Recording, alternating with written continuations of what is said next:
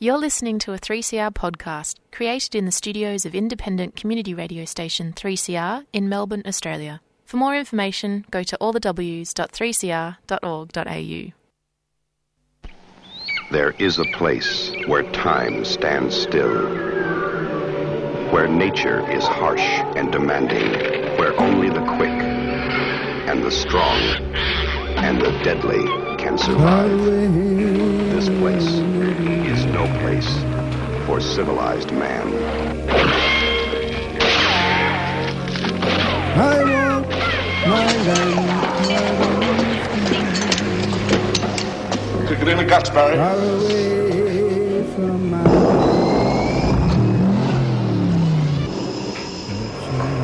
All you've got to do now is pass the Australian culture test.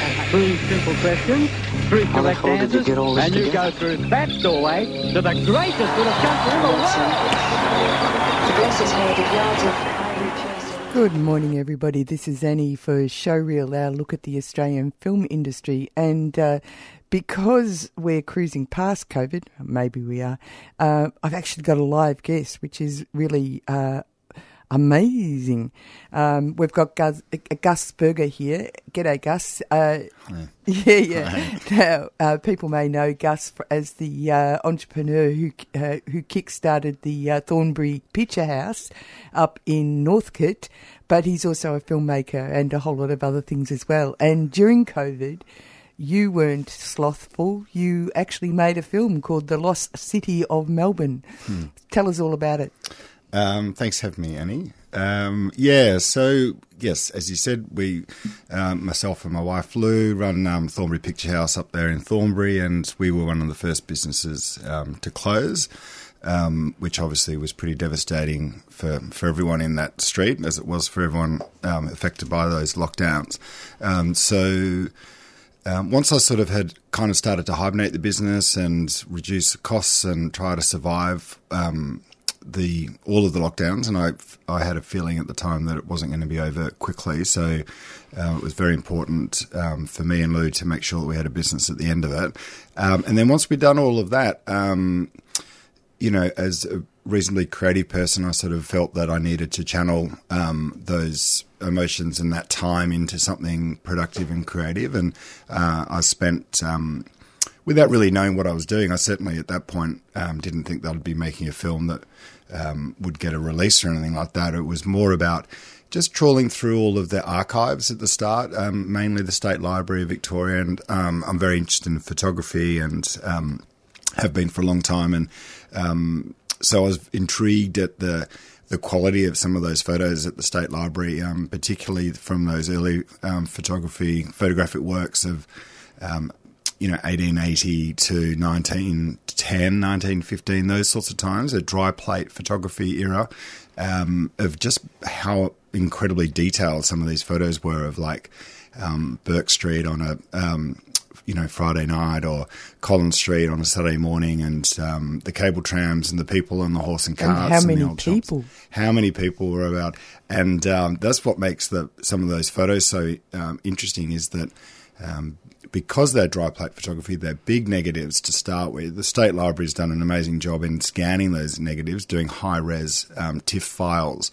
So they're huge um, files that you can look at, and then you zoom in on people's faces and um, what they're wearing, and um, you know the the shop signs and what's written on the walls and the windows, and you know you get a real feel for um, for life in Melbourne. You know, hundred years ago. And, and you actually point out uh, a, very interesting fact that the as uh, photography uh, increased uh, uh, um, uh, technologically, they were able those early shots of empty streets was because they couldn't have moving people or vehicles in them because the uh, technology didn't have the capacity to uh, translate that movement. Yeah, that's That was right. really Yeah, it's interesting. interesting, isn't it? Yeah. Um, and it's funny actually because the film, the the link that I thought that was interesting at the start of this project was um, the development of Melbourne um, as a city. Um, uh, in conjunction with the development of photography because they were both happening um, at the really similar times. Um, you know, the as the as you mentioned the um, the techniques of photography, um, the initial I think it was um, the the um, process, or the wet plate photography, which is what you're talking about, which is when you can't have any movement. It takes there's long exposure of the film. Um, like camera obscura. Exactly. Hold yeah. still. Yeah, exactly. Hold still. Don't anyone move. Um, No and- smiling, Yeah. yeah. But in in a way, it was. Um, yeah, so that, so they had to take those photos at the at right at you know at dawn um, on a Sunday morning when there was no one around because, as you said, Melbourne was um, such a busy um, city, the crowded streets and animals everywhere and all of that. Um, so yeah, so then dry plate started to develop as Melbourne started growing, and then um, you know had this incredible burst of color with Kodachrome and in the in the fifties or the late forties and early fifties. So um, as Melbourne was changing again. So yeah, it um, they, they do have a um, similar trajectory photography in Melbourne. Uh, the, but um, there's uh, uh, the fact that you decided to do a film that's called The Lost City of Melbourne, uh, to me, uh, was uh, sort of very compelling because I've been thinking as I sit on the tram looking at all these coffin shaped tall buildings uh, growing to t- change the shape of Melbourne. Uh, uh, you know, this developer's uh, wet dream, really. Uh, and you look at the pictures of other major cities, they will look the same because they're all doing the same, right? Uh, and that's part of that uh, exploration you. Uh, and I thought this is a good time for people to actually uh, comment visually on these changes because of, look at the skylines. The skylines are so ch- uh, changeable, and in a way, that's one of the things you explore between the Victorian Melbourne, uh, which was a, a international city, and uh, the change into the fifties, where there was a holus bolus removal of the stain of Victoriana. Mm, yeah, yeah, it's interesting, isn't it? Um, I mean, yeah, as you said, I mean, M- Melbourne, um, you know, post gold rush um, had a, you know, there's a lot of money around, and um, we Oh, really were- famous people came and visited. famous here. people came visit here. Um, Mark Twain, Agatha Christie. I think General MacArthur had a um, apartment in the Menzies Hotel um, for many years. Um, but yeah, I mean, we were the the one of the most um, bustling cities in the world at that time, and um, a lot of hotels, a lot of theatres, a lot of people were coming here, and we had the highest buildings in the world at some point. It's the highest the buildings in New York and Chicago at the time, like the APA building. Um, And I presume the infrastructure too, like uh, electric lights. I know that Launceston uh, talks about itself as being the first city to have electric lights in the city. yeah. Yeah, so I'm- Melbourne must have been uh, close behind. We would have been. Um, I think was it what nineteen twenties. I think.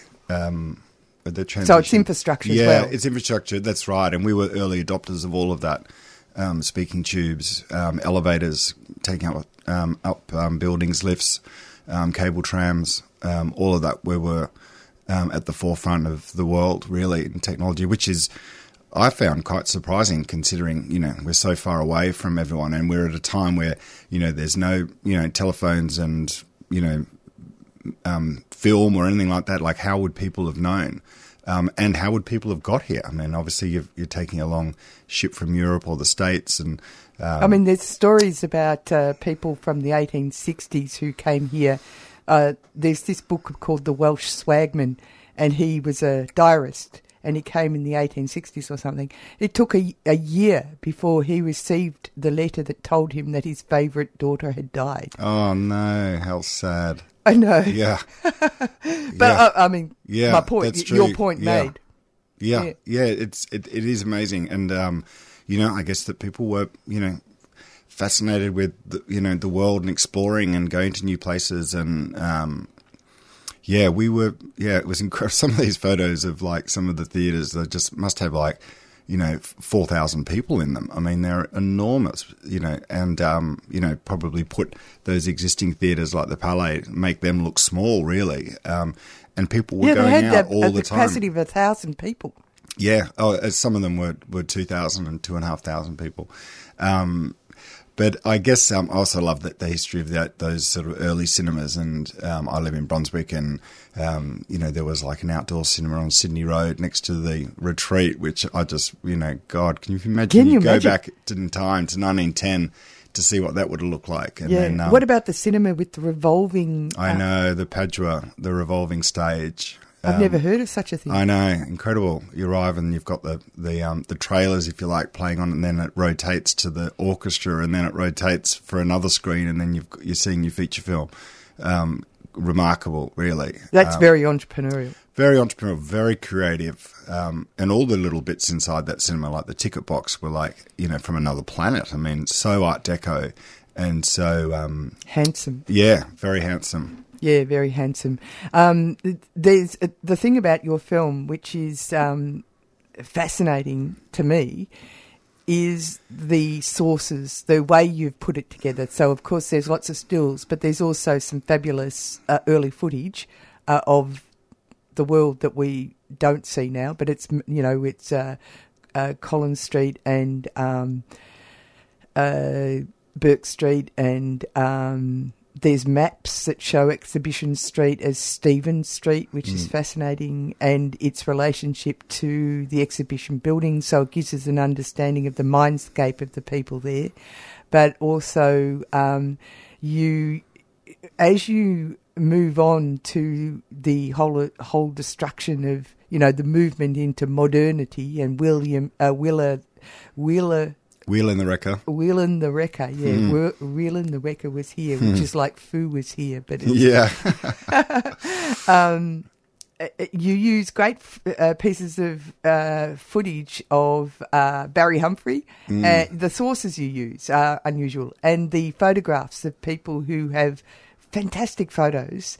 Uh, by people who are master artists of photography who have come from Germany and seen the destruction in after the war, and now they've come to Melbourne and they're taking these fantastic photos. Yeah, yeah, that was, um, yeah, like as I, as I mentioned, like um, with my interest in photography, I was aware of these um, photographers, two of which I think you're referring to, is like Mark Strizik and Wolfgang Sievers, who, yes, they did come from um, from Berlin.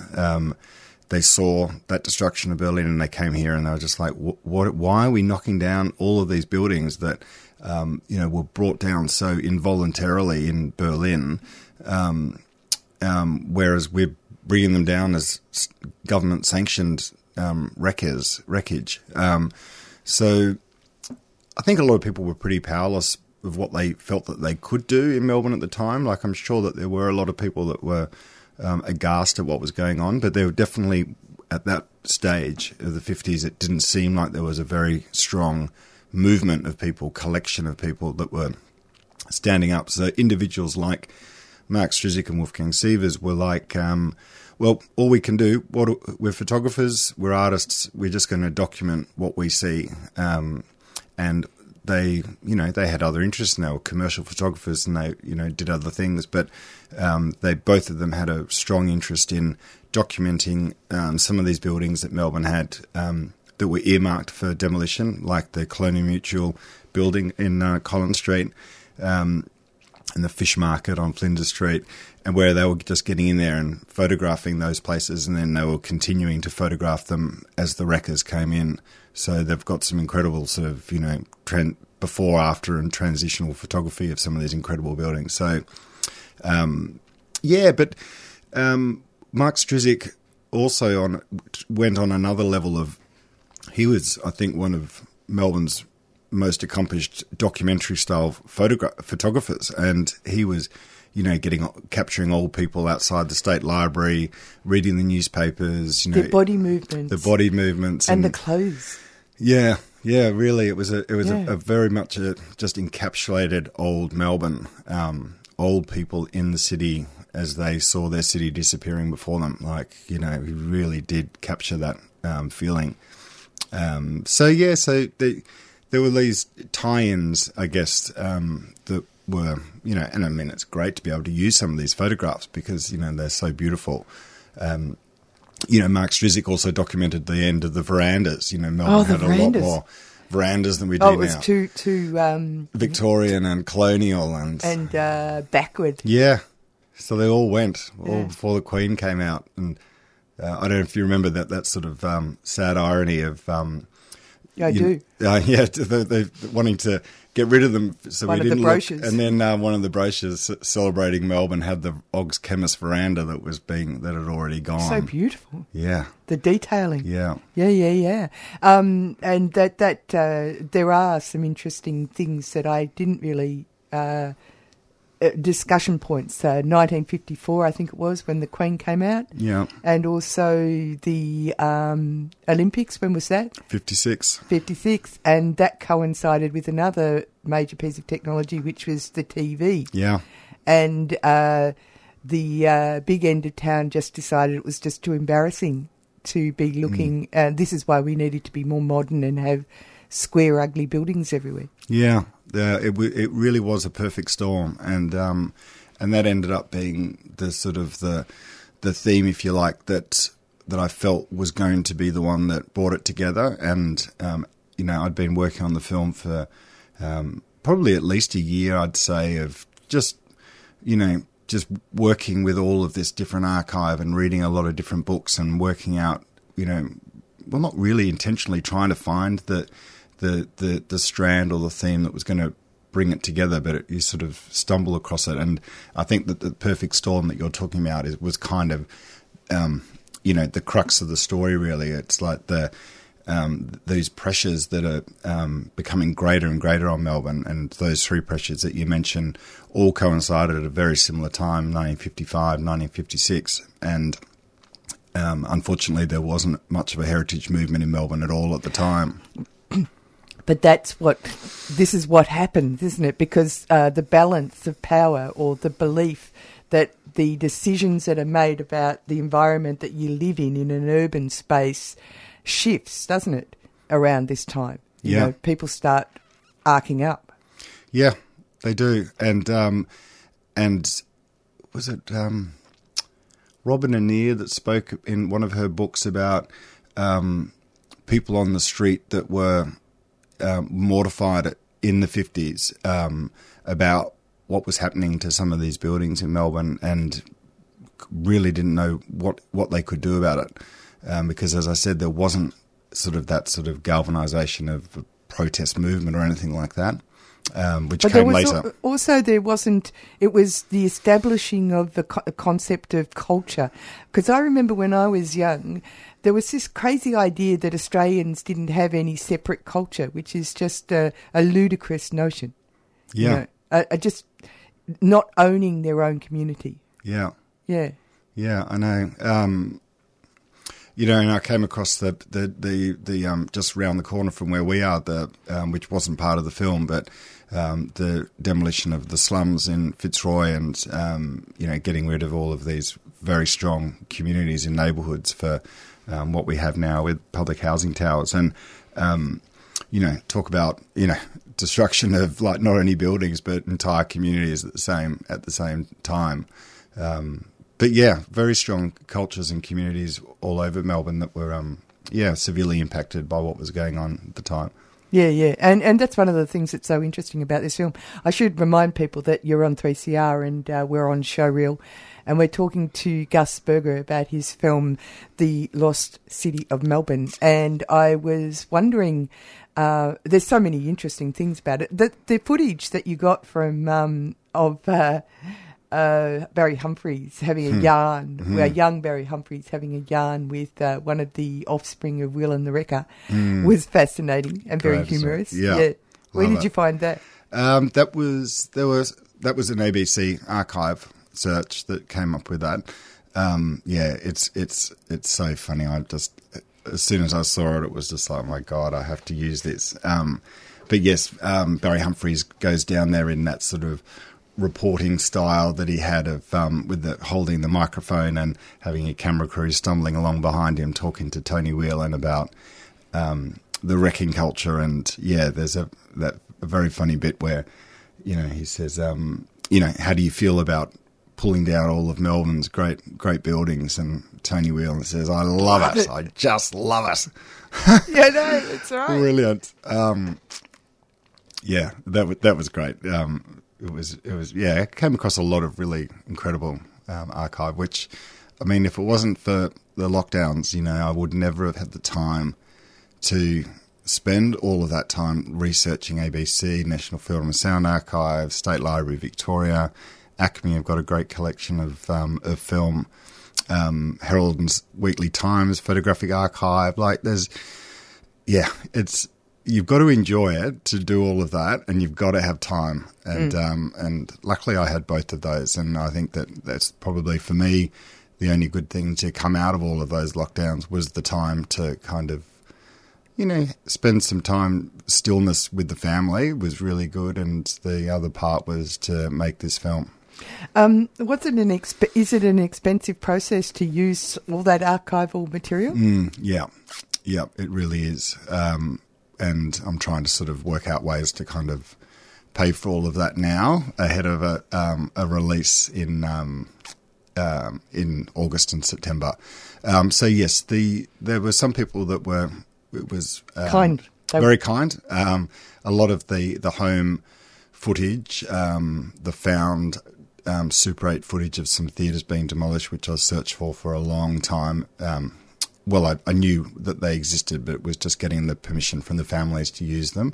Um, so they were very generous with allowing me to use that footage. And um, ACMI also were um, State Library. Um, I didn't have to pay too much for the rights. Well, all those photographs are out of copyright. So if I was able to source a, a version that was good enough for me to use, which I did, um, I didn't have to pay for that. But ABC and uh, National Film and Sound Archive were, were expensive. Yeah, that's right. Yeah. They've got to pay their bills. They are. They are. I, well, I mean, ABC getting rid of all of their archive researchers. I don't know. I know, I don't know. You know, it's like, well, who am I paying here? Yeah, exactly. I mean, uh, talk about uh, this uh, as if uh, teachers haven't learnt the uh, lesson that uh, the education department hasn't learnt the lesson that teachers doing the admin as well as teaching isn't a bad idea. So now reporters are going to have to do the metadata for all their material. Talk about a crazy idea. Yeah, yeah, it is. Yeah, crazy idea. But anyway, um, so you're going to have a release. Tell us about that. Um, well, yes, I um, luckily, I mean, you know, well, um, Well, you own a theatre. um, I do own a theatre, so that was always the fallback. But um, the film has been selected for the Melbourne Film Festival, which is great news. Um, so it will play there, and then um, we've got some dates, I think, online. Tickets go on sale, I think, tomorrow um, for MIFF. Members, I think, are on sale now. Yeah, they had their opening on Tuesday. Yeah. Um, so that's exciting. And then um, after that, we will do some limited screenings. Um, Thornbury Picture House, obviously, um, but also the Sun Theatre in Yarraville, the classic in Elsternwick, and the Lido. Ah, because- and of course, they are actually in the film. That's right. That's right. So it's nice to to have screenings um, of the film in the cinemas that are mentioned in the film, and um, the the premiere of the film is at the Capitol, which is exciting. Oh, very um, exciting. but also pretty daunting because I know the place well and it's huge. Um, but yes, um, and we've currently got a um, a crowdfunding campaign um, going at the moment to try to help me raise some money for all of the archive. Um, So, how do they? uh, Is it um, the got- Lost City of yeah, Melbourne? I've or- got a website. Yeah, I've got a basic little website with information about the film, Mm. thelostcityofmelbourne.org. And um, that's a bit more info about the film and a trailer and um, a link to. And so we're offering people the chance to get their name in the credits and some, um, or some um, prints. We've got a, a beautiful um, printer in um, Brunswick that's printing on some really nice paper stock, some of the illustrations and animations and the photographs that we've used. So yeah, we've got some rewards for people who can afford to chip in some money to help me pay for everything to finish the film. Oh, that sounds great, and it is. It's a great film. It's really nice. It's, it was it was a pleasure to watch. Oh, thank you, Annie. That's lovely to hear. Yeah, yeah. So we've been speaking to Gus Berger, the Lost City of Melbourne. That's it for Showreel this week, and coming up next is published or not. And we'll go out with Mia Dyson and Precious Thing.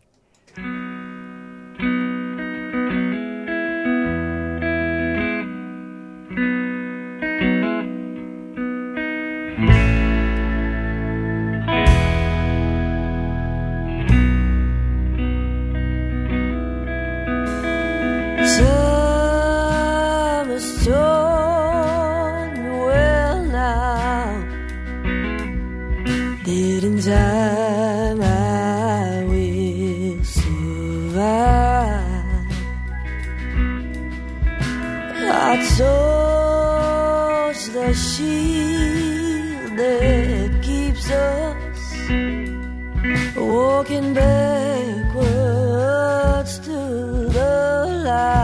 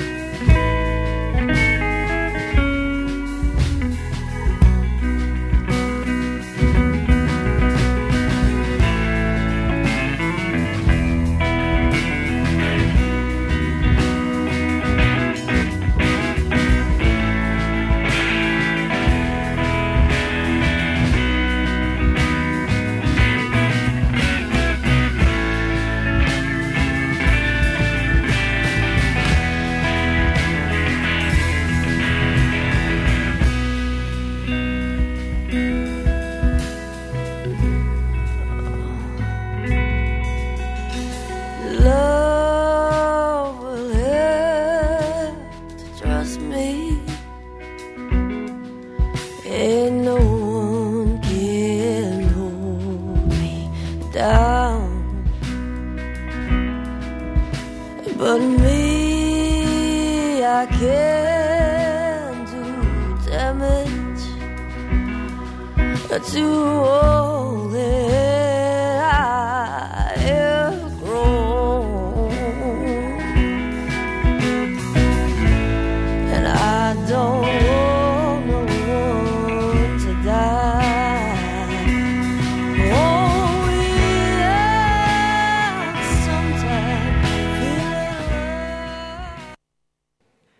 been listening to a 3CR podcast produced in the studios of independent community radio station 3CR in Melbourne, Australia.